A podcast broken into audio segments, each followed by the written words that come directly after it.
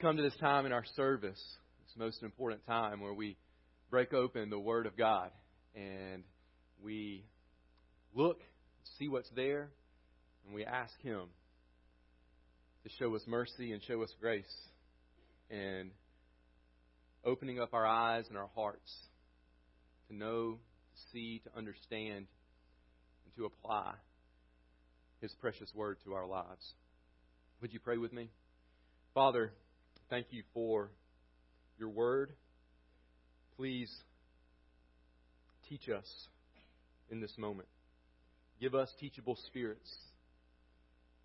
Help us to come with humble attitudes, with eager expectation and anticipation, looking forward to your word working powerfully in our lives. In Jesus' name we pray. Amen.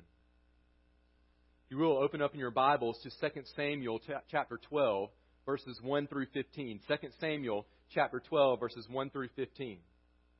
I remember it like it was yesterday. My friend sat down across from me. He looked me in the eyes, and while I don't remember the exact words that he used, he told me that I was wrong. He told me that my actions that he had observed recently were not honoring God. He loved me enough to confront me concerning some sin that was in my life. God's Word calls this type of confrontation rebuke or reproof. They mean the same thing. And there are other words that we could use as well. We're going to use that word rebuke today. Rebuke happens when your sin is brought to your attention so that you will turn from it. Rebuke happens when your sin is brought to your attention so that you will turn from it. To be rebuked means to have your error exposed. To be rebuked means to be told you are wrong. To be rebuked hurts to be rebuked is good. To be rebuked is to be loved. We all need to be rebuked. You know why? Because we're all sinners. We need our sin brought to our attention so that we can repent and receive forgiveness from God and so that we don't continue down that path of sinfulness. In 2 Samuel chapter 11, previous chapter from where we're going to be today, we learned last week about a time in the life of King David which could accurately be described as full of sin. There's just a simple phrase to describe chapter 11 and that point in King David's life. We could say that it was a time where there was a lot of sin. He stayed home from war. He saw a married woman. He lusted after her. He committed adultery with her. And then he had her husband killed. And in the process, unnecessarily had a lot of the men in his army kill, killed. And that's just the short version. You can read the longer version in chapter 11. Now, the last verse of 2 Samuel chapter 11 summarizes well the state into which King David's choices had led him. That last line of chapter 11 says, But the thing that David had done displeased the Lord. David deserved to die. Because that's what the wages of sin is. But as we'll see in chapter 12, God mercifully rebuked David for his sin. It hurt. It was not fun for King David. It stung. But it was good for David. It was an act of love on the part of God. So if you will, follow along in your copy of God's Word as we read 2 Samuel chapter 12, verses 1 through 15. And the Lord sent Nathan to David, and he came to him and said to him, There were two men in a certain city, the one rich and the other poor. The rich man had a very many flocks and herds, but the poor man had nothing but one little ewe lamb, which he had bought. And he brought it up, and it grew up with him and with his children. It used to eat of his morsel and drink from his cup and lie in his arms, and it was like a daughter to him. Now there came a traveler to the rich man, and he was unwilling to take one of his own flock or herd to prepare for the guest who had come to him. But he took the poor man's lamb and prepared it for the man who had come to him. Then David's anger was greatly kindled against the man, and he said to Nathan, As the Lord lives, the man who has done this deserves to die. And he shall restore the lamb fourfold because he did this thing and because he had no pity. Nathan said to David, You are the man. Thus says the Lord, the God of Israel I anointed you king over Israel, and I delivered you out of the hand of Saul, and I gave you your master's house and your master's wives into your arms, and gave you the house of Israel and of Judah. And if this were too little, I would add to you as much more. Why have you despised the word of the Lord to do what is evil in his sight? You have struck down Uriah the Hittite with the sword, and have killed, and excuse me, and have taken his wife to be your wife, and have killed him with the sword of the Ammonites. Now, therefore, the sword shall never depart from your house, because you have despised me and have taken the wife of Uriah the Hittite to be your wife. Thus says the Lord Behold, I will raise up evil against you out of your own house, and I will take your wives before your eyes and give them to your neighbor, and he shall lie with your wives in the sight of the sun. For you did it secretly, but I will do this thing before all Israel and before the sun. David said to Nathan, I have sinned against the Lord. And Nathan said to David, The Lord also has put away your sin. You shall not die. Nevertheless, because of this deed you have utterly scorned the Lord, the child who is born to you shall die. Then Nathan went to his house. Today I want us to ask four questions as we walk through this passage. Want to ask this question Where does rebuke come from? Secondly, we want to ask this question why is rebuke necessary? Third, we want to ask this question what does rebuke expose? And fourth, what does rebuke provide? And as we answer these questions, I believe that we will see six truths concerning the merciful rebuke of God. So let's start with question number one. Question number one Where does rebuke come from? Where does it come from? To answer that, we have our first truth that we find here in this passage understand that God is behind the rebuke regardless of the form it takes. Understand that God is behind the rebuke regardless of the form it takes. Here in chapter 12, we have a man named Nathan who goes to David and tells him a story. And this story exposes David's sin, and ultimately, if we jump ahead to the end of that passage we just read, it leads to David repenting and receiving forgiveness. But before we dive into all the details there, we just need to notice who is behind all of this. It's God. Nathan is the one that we see confronting David, but ultimately it wasn't Nathan confronting David in his sin.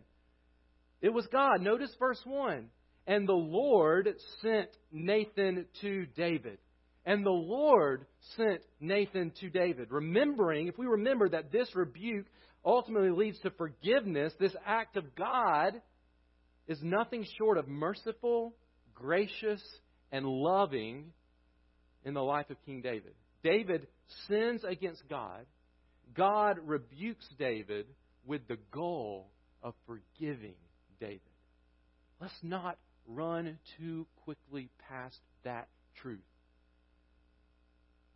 While God hates sin, and rightfully so, God does not want to see us continue in our sin. God doesn't sit back and just look at us in our sin and enjoy watching us downward spiral into sin and the darkness of sin. When we sin, God pursues us with his merciful rebuke.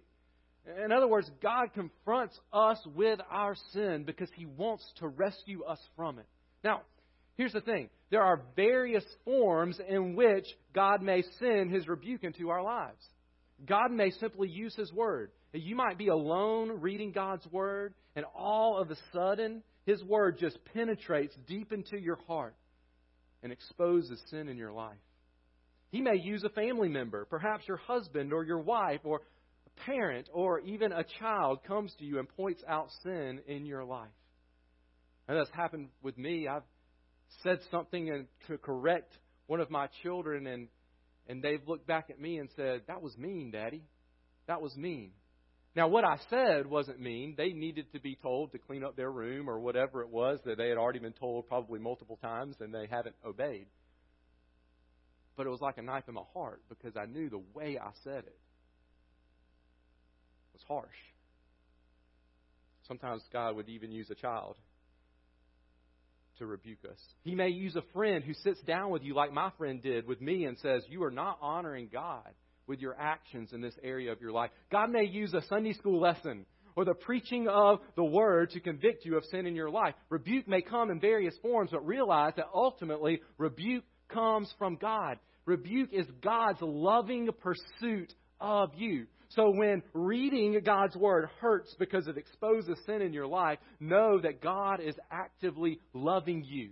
When a spouse or a parent or a brother or a sister in Christ says, We need to talk, I'm beginning to see this pattern of sin in your life, and I'm concerned that you are not honoring God. See that person as an instrument of mercy in God's hands.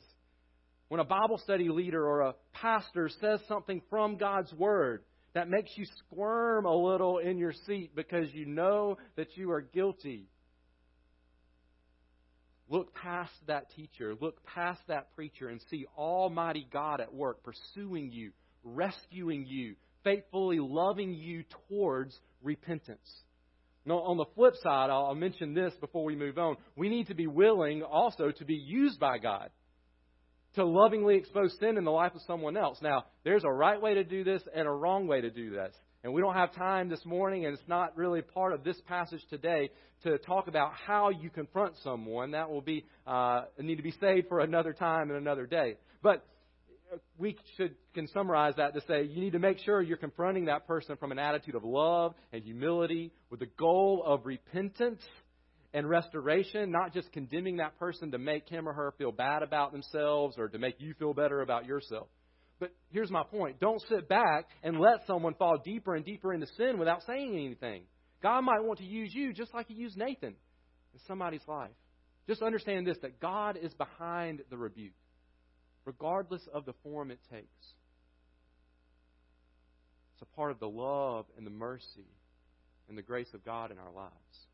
So, question number one where does rebuke come from? It comes from God.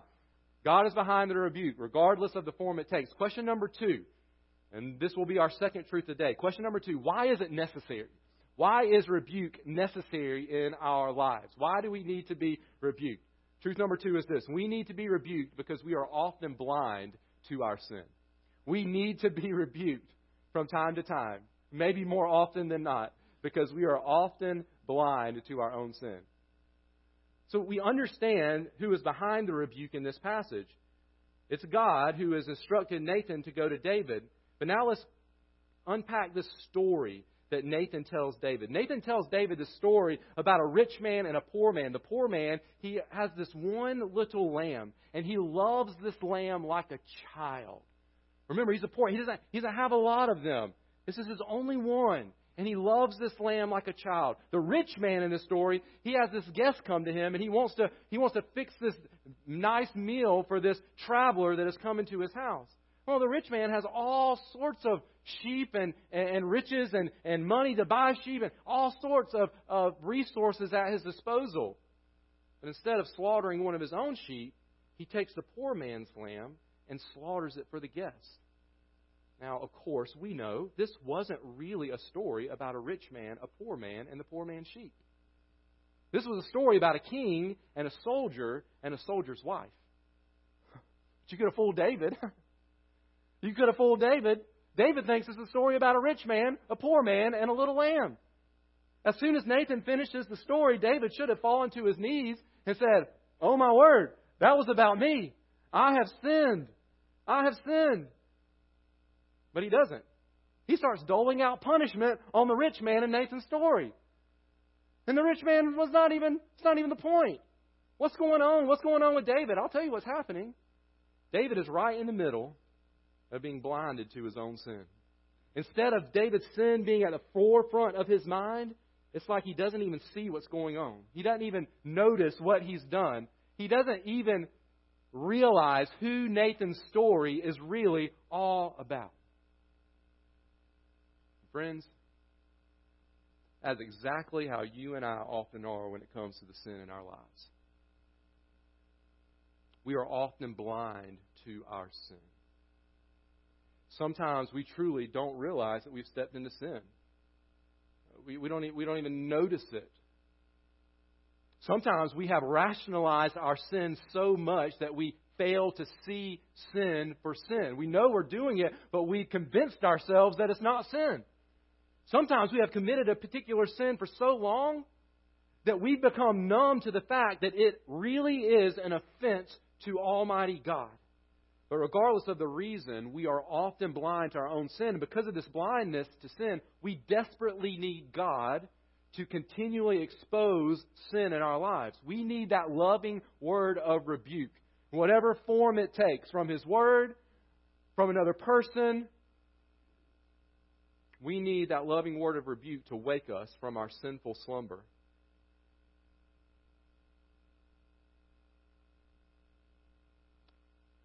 Just because you don't see sin in your life right now does not mean that it's not there.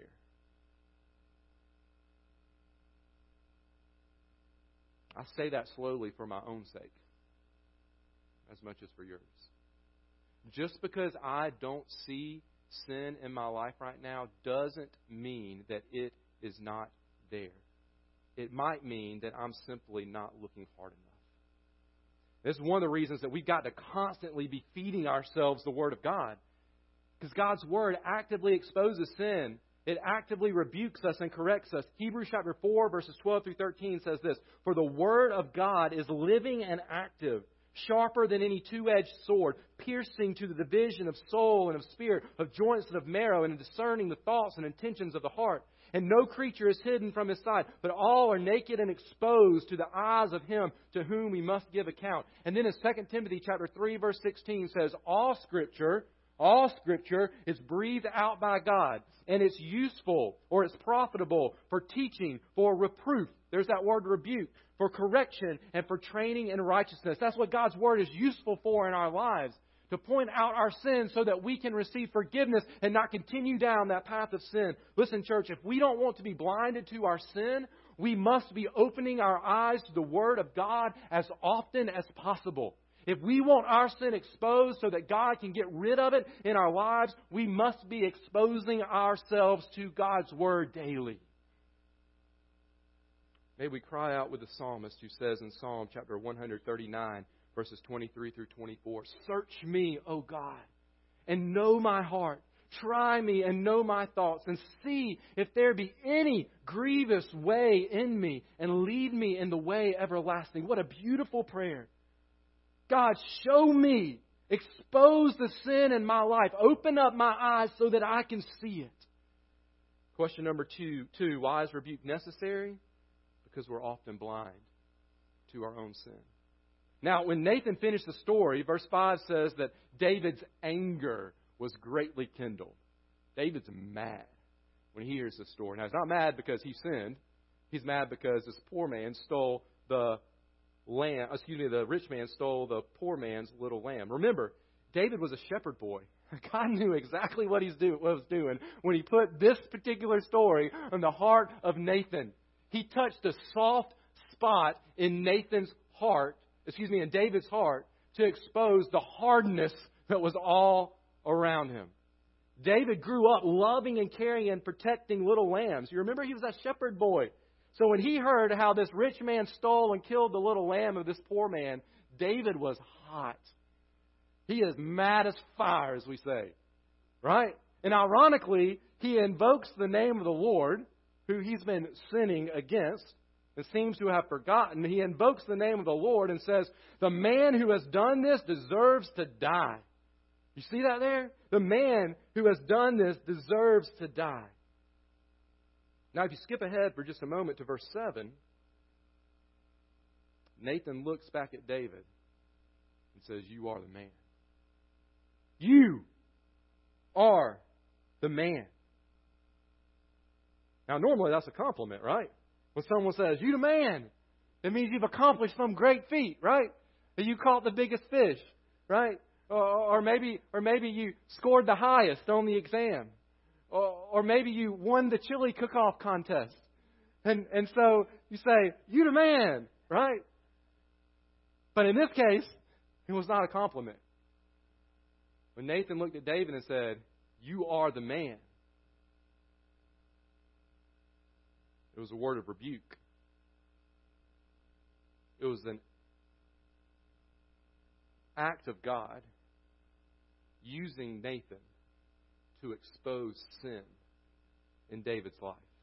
And that leads us to the third question. The third question is this What does rebuke expose? What does rebuke expose? I'm going to give three answers to this question. This will be truths number three, four, and five today. Rebuke exposes our forgetfulness of God's grace. One of the things that rebuke exposes is that we have forgotten God's great grace in our lives. In verses 7 through 8, David is reminded of what he apparently has forgotten. God has shown him incredible grace. Nathan says, Thus says the Lord, the God of Israel, which just pause right there for a moment. I think that was a quick reminder to David that while he might have been the earthly king of Israel, he was not the God of Israel. Thus says the Lord, the God of Israel, King David. Meaning that David was not free to do whatever he wanted to do, even though he might have had a crown on his head. But back to the text. He says, Nathan says, Thus says the Lord, the God of Israel, I anointed you king of Israel. Notice the emphasis here. And I delivered you out of the hand of Saul. And I gave you your master's house and your master's wives into your arms. And I gave you the house of Israel and of Judah. And if this were too little, I would add to you as much more. Notice the emphasis here. I anointed you. I delivered you. I gave you. I gave you. I would add to you. What's God doing here? God is reminding David of the incredible grace he has shown to David and that he's even promised to show him even more if he needs it. Every time, every time you sin, every time I sin, we have taken our eyes off the grace of God in our lives. Because grace is meant to lead us to worship God. And that is a failure to worship God, is a failure to remember God's grace. I really think it's pretty much impossible if our minds are flooded with the mercy and grace that God has shown us for us to walk out and sin against that God. If we have sinned, we have in that moment forgotten how good God has been to us. God has shown incredible grace to David and Christian. God has shown incredible grace to you. If you're a follower of Christ here today, God has shown you massive amounts of grace. Just hear God say, I loved you before you ever loved me. I promised a Savior before you ever sinned against me. I sent my own Son to the earth. I sacrificed my own Son for you. I poured out the wrath that you deserved on my Son. I raised him from the dead so that you could have eternal life. I sent someone to share the good news of salvation with you. I sent the Holy Spirit to convict you of sin, to awaken your dead heart to faith in my Son, to transform your life from the inside out. I redeemed you. I rescued you. I forgave you. I gave you a free gift of salvation. Now, look at what you've done. You have forgotten how much I loved you. Your eyes have slipped from the cross to the crowd. What everyone around you is doing has stolen your attention away from all that I have done for you. Your gaze has become focused on the fleeting pleasure of sin rather than on the eternal pleasures that are at my right hand and are yours forevermore through my Son, Jesus Christ. David had forgotten all God had done for him, and perhaps, perhaps you have as well. Rebuke exposes our forgetfulness of God's grace, but another thing that rebuke exposes in our lives rebuke exposes our rejection of God's word.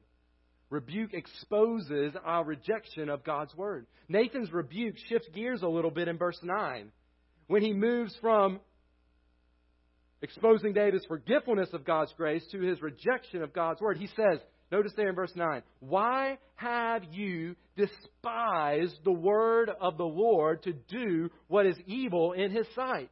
Why have you despised the word of the Lord to do what is evil in his sight? Sin is a rejection of God's word. There's no other way around it. Sin is a rejection of the word of God. We see this all the way back in the Garden of Eden. You remember? God said, Don't eat from this tree. Satan said, Did God really say? And Adam and Eve then had a choice to make. Do we trust God's word or do we reject God's word? That's really what the choice came down to.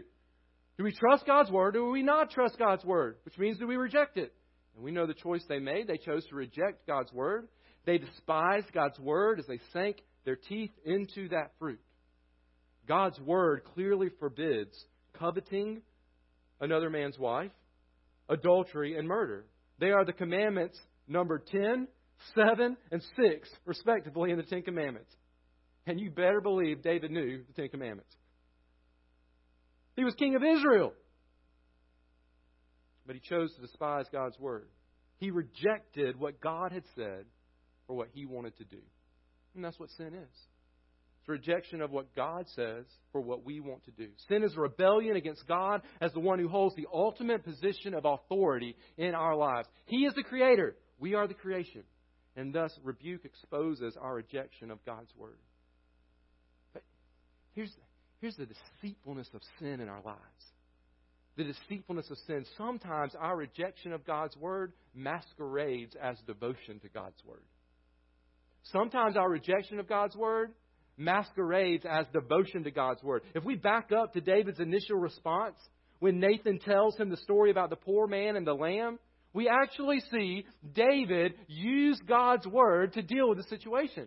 You see, according to the law of Moses, if someone killed another person's sheep, he was to pay back the owner four times the value of the animal. You can read about this in Exodus chapter 22.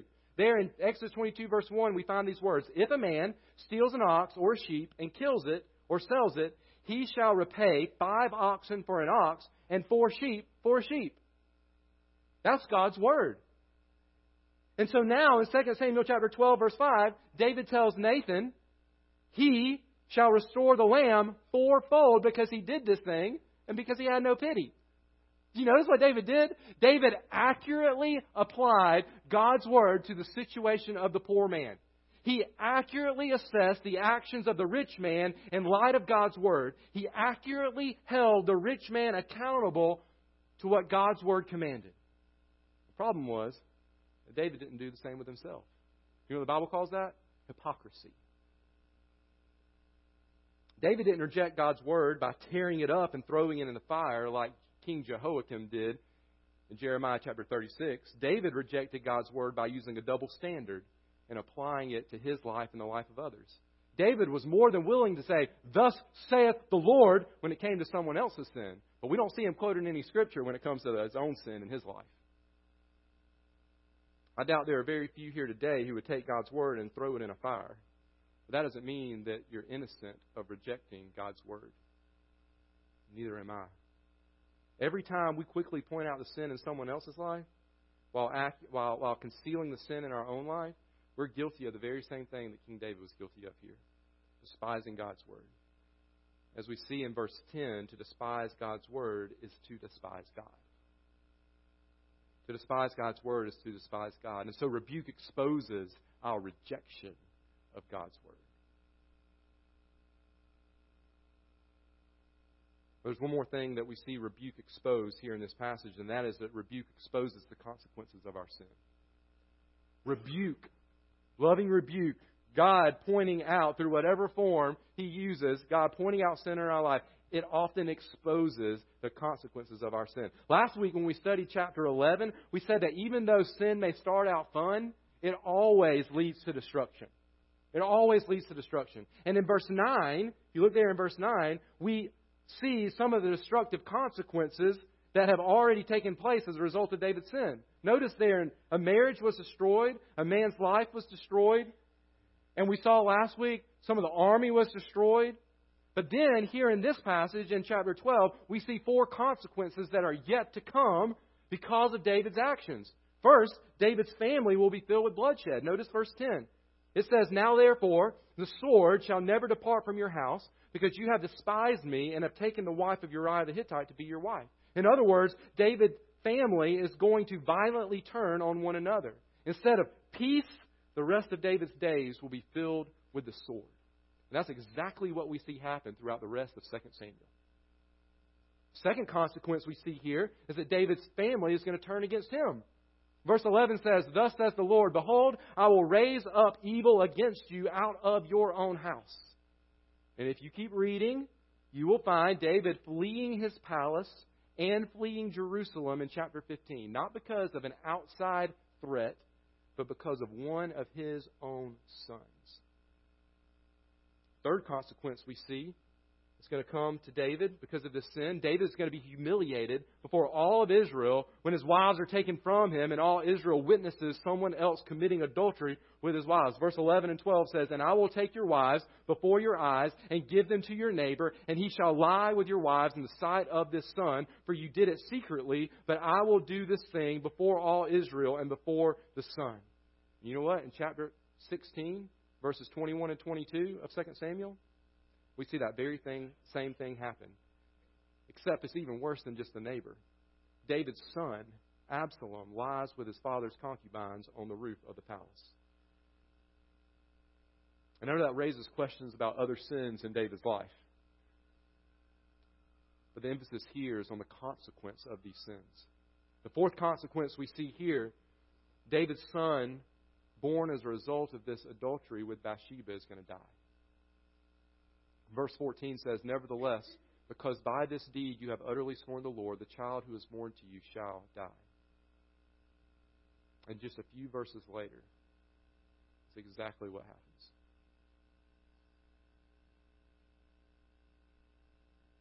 We could spend a lot of time examining the details of these consequences, but I just want to make two quick observations here first is this folks, sin comes with consequences. Don't fool yourself. Don't let anyone else fool you. Sin comes with consequences. Even when we are forgiven, the destruction our sin causes does not come to a screeching halt. Even when we experience forgiveness, even though we may escape the eternal wrath of God, we often still have to live with and deal with the earthly consequences of our actions. The second observation is this I want us to notice that by exposing the consequence of David's sin, this is good news here. By exposing the consequence of David's sin, by shifting David's focus from the pleasure of his sin, that seems to be all David is thinking about, to the destruction that his sin has caused, and is going to cause, God is leading David to a place of brokenness, to a place of repentance, and to a place of forgiveness. Sometimes we need the consequences of our sin thrown in our face.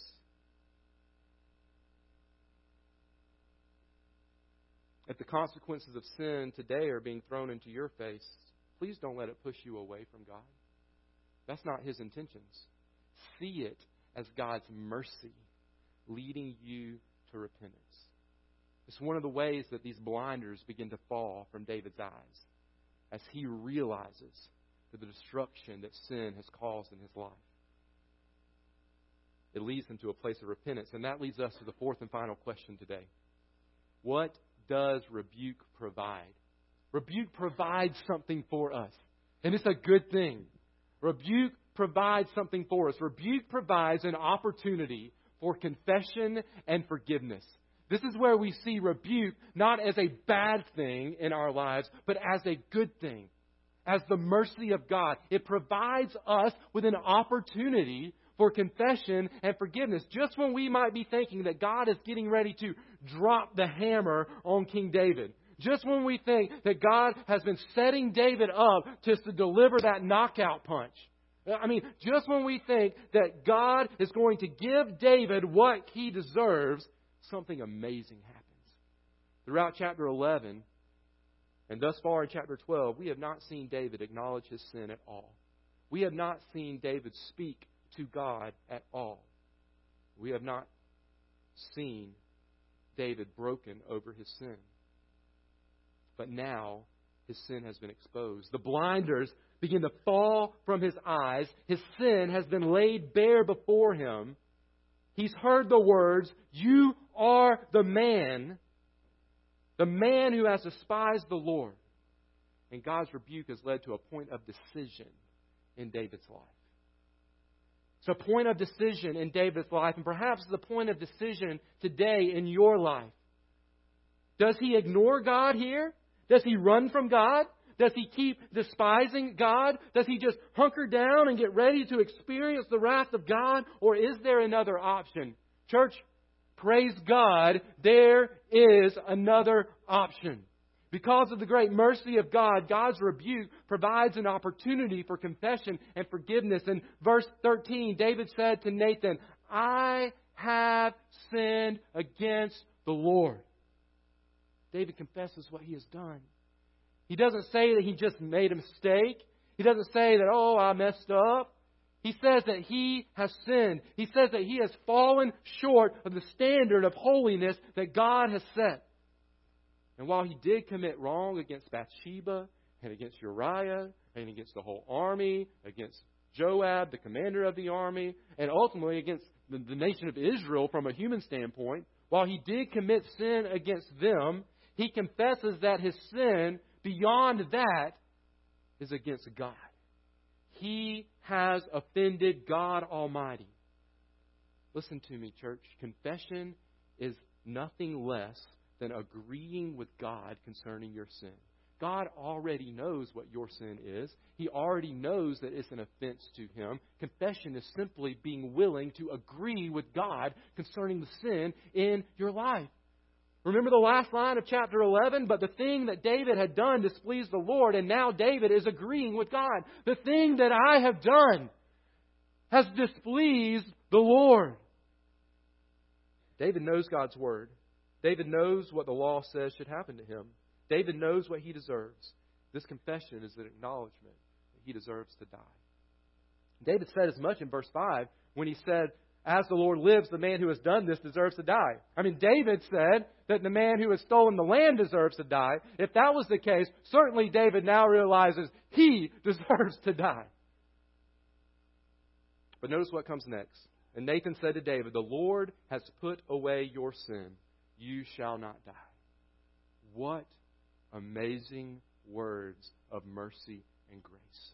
The Lord has put away your sin. You shall not die. David confesses his sin and God graciously forgives. Forgiveness is not ignoring sin. God's not ignoring David's sin. Rather, forgiveness is choosing not to hold the sin against the person who committed it. When God says that David is forgiven, He's not saying, Oh, I didn't realize you had sinned. It's God saying, I am fully aware that you have sinned against me, but I am going to choose to not hold your sin against you. That's what forgiveness is. God should hold David's sin against him and put him to death, but he doesn't. He forgives David's sin. So this brings us to this question how can God do that? I mean, how can a holy God forgive sin? Is God unjust? I mean, David has sinned. David deserves to die. So do you. So do I. We deserve it, y'all. We deserve death. So, how in the world can God forgive us?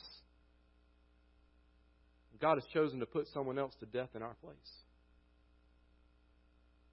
on a Roman cross about 1,000 years after David confessed his sin, God's justice met his mercy as he poured out his righteous wrath towards sin upon his Son, the Lord Jesus Christ. Romans chapter 3, verse 21 through 26 says this But now the righteousness of God has been manifested apart from the law, although the law and the prophets bear witness to it. The righteousness of God through faith in Jesus Christ for all who believe. For there is no distinction, for all have sinned and fall short of the glory of God, and are justified by His grace as a gift through the redemption that is in Christ Jesus, whom God put forward as a propitiation by His blood to be received by faith. This was to show God's righteousness, because in His divine forbearance He had passed over former sins. It was to show His righteousness at the present time so that He might be just and the justifier of the one who has faith in Jesus. God was able to pass over David's sin because God knew that his son would one day die in David's place. And friends, God is able to pass over your sin and my sin because he knows that his son has already died in your place. All that is required of us is faith. Faith that God will graciously respond to our confession of sin with forgiveness through the blood of Jesus. There's no doubt about it. Rebuke hurts. Rebuke is not fun. There is a sting that comes along with rebuke. I experienced that sting when my friend sat across me that day and lovingly, but very clearly pointed out some sin in my life. But praise God that if we will but confess our sin to the God who loves us, placing our faith in the finished work of Christ on the cross, listen, that will be where the sting ends. Because God's word says this Death is swallowed up in victory. Oh, death, where is your victory? Oh, death, where is your sting? The sting of death is sin, and the power of sin is the law. But thanks be to God who gives us the victory through our Lord Jesus Christ. Listen to me. Listen to me. If you if you feel the weight of sin in your life today, there's only one way for that weight of sin to be lifted. And it's not you trying to clean up your act. It's not you trying to do enough good things to make God love you. God already loves you. And He has proved it at the cross. The weight of sin can be lifted in your life today if you will but confess.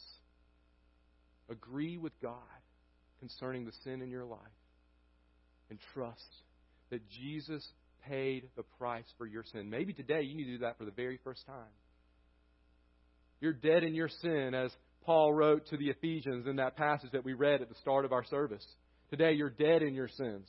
You've never experienced the goodness and grace of God in your life today, and today you can be saved if you'll but trust in Christ as your Lord and Savior. Perhaps you're here today and you're a follower of Jesus. There's some sin that's creeped into your life. Scripture says that we can take that sin to our God who still loves us, and He will forgive us as we confess to Him, resting in the finished work of Christ on the cross. He'll restore that fellowship with Him that sin has driven a wedge in in our lives. I want to close with two verses from the book of Proverbs. Proverbs chapter 13, verse 1 says, A wise son hears his father's instruction, but a scoffer does not listen to rebuke. In other words, it's foolish to not listen to rebuke when it comes into our lives. And the second verse is Proverbs chapter 27, verse 5. And it says this I love this. It's so short and it's so profound. Better is open rebuke than hidden love. Better is open rebuke than hidden love. My friend that day could have hidden his love for me, but instead, he openly rebuked me. That was true love. It's better than hidden love. Brothers and sisters, my desire today is that we would hear God's rebuke don't turn a deaf ear to the rebuke of God. God loves you so much that He rebukes you and He rebukes me. His love is not hidden from us. View His rebuke of your sin as the act of mercy that it is. Today, God is providing us with an opportunity to confess our sin and receive His forgiveness. It's a point of decision. What will your decision be? Let's pray. Father, thank you for your mercy. Thank you for loving us to not leave us in our sin. And Father, there's not one of us that can look around and say, well, that message wasn't for me. Because your word says that we're all sinners. Father, if we would just take just a minute and just think back over the past week, maybe just over the weekend, maybe just over the past few hours. Father, we would see sin in our lives. Father, may your rebuke to us from your word today lead us to a place of confession, to a place of receiving your forgiveness. Thank you for Jesus, because it's only through him that you are able to forgive us. And it is in His name that we pray. Amen.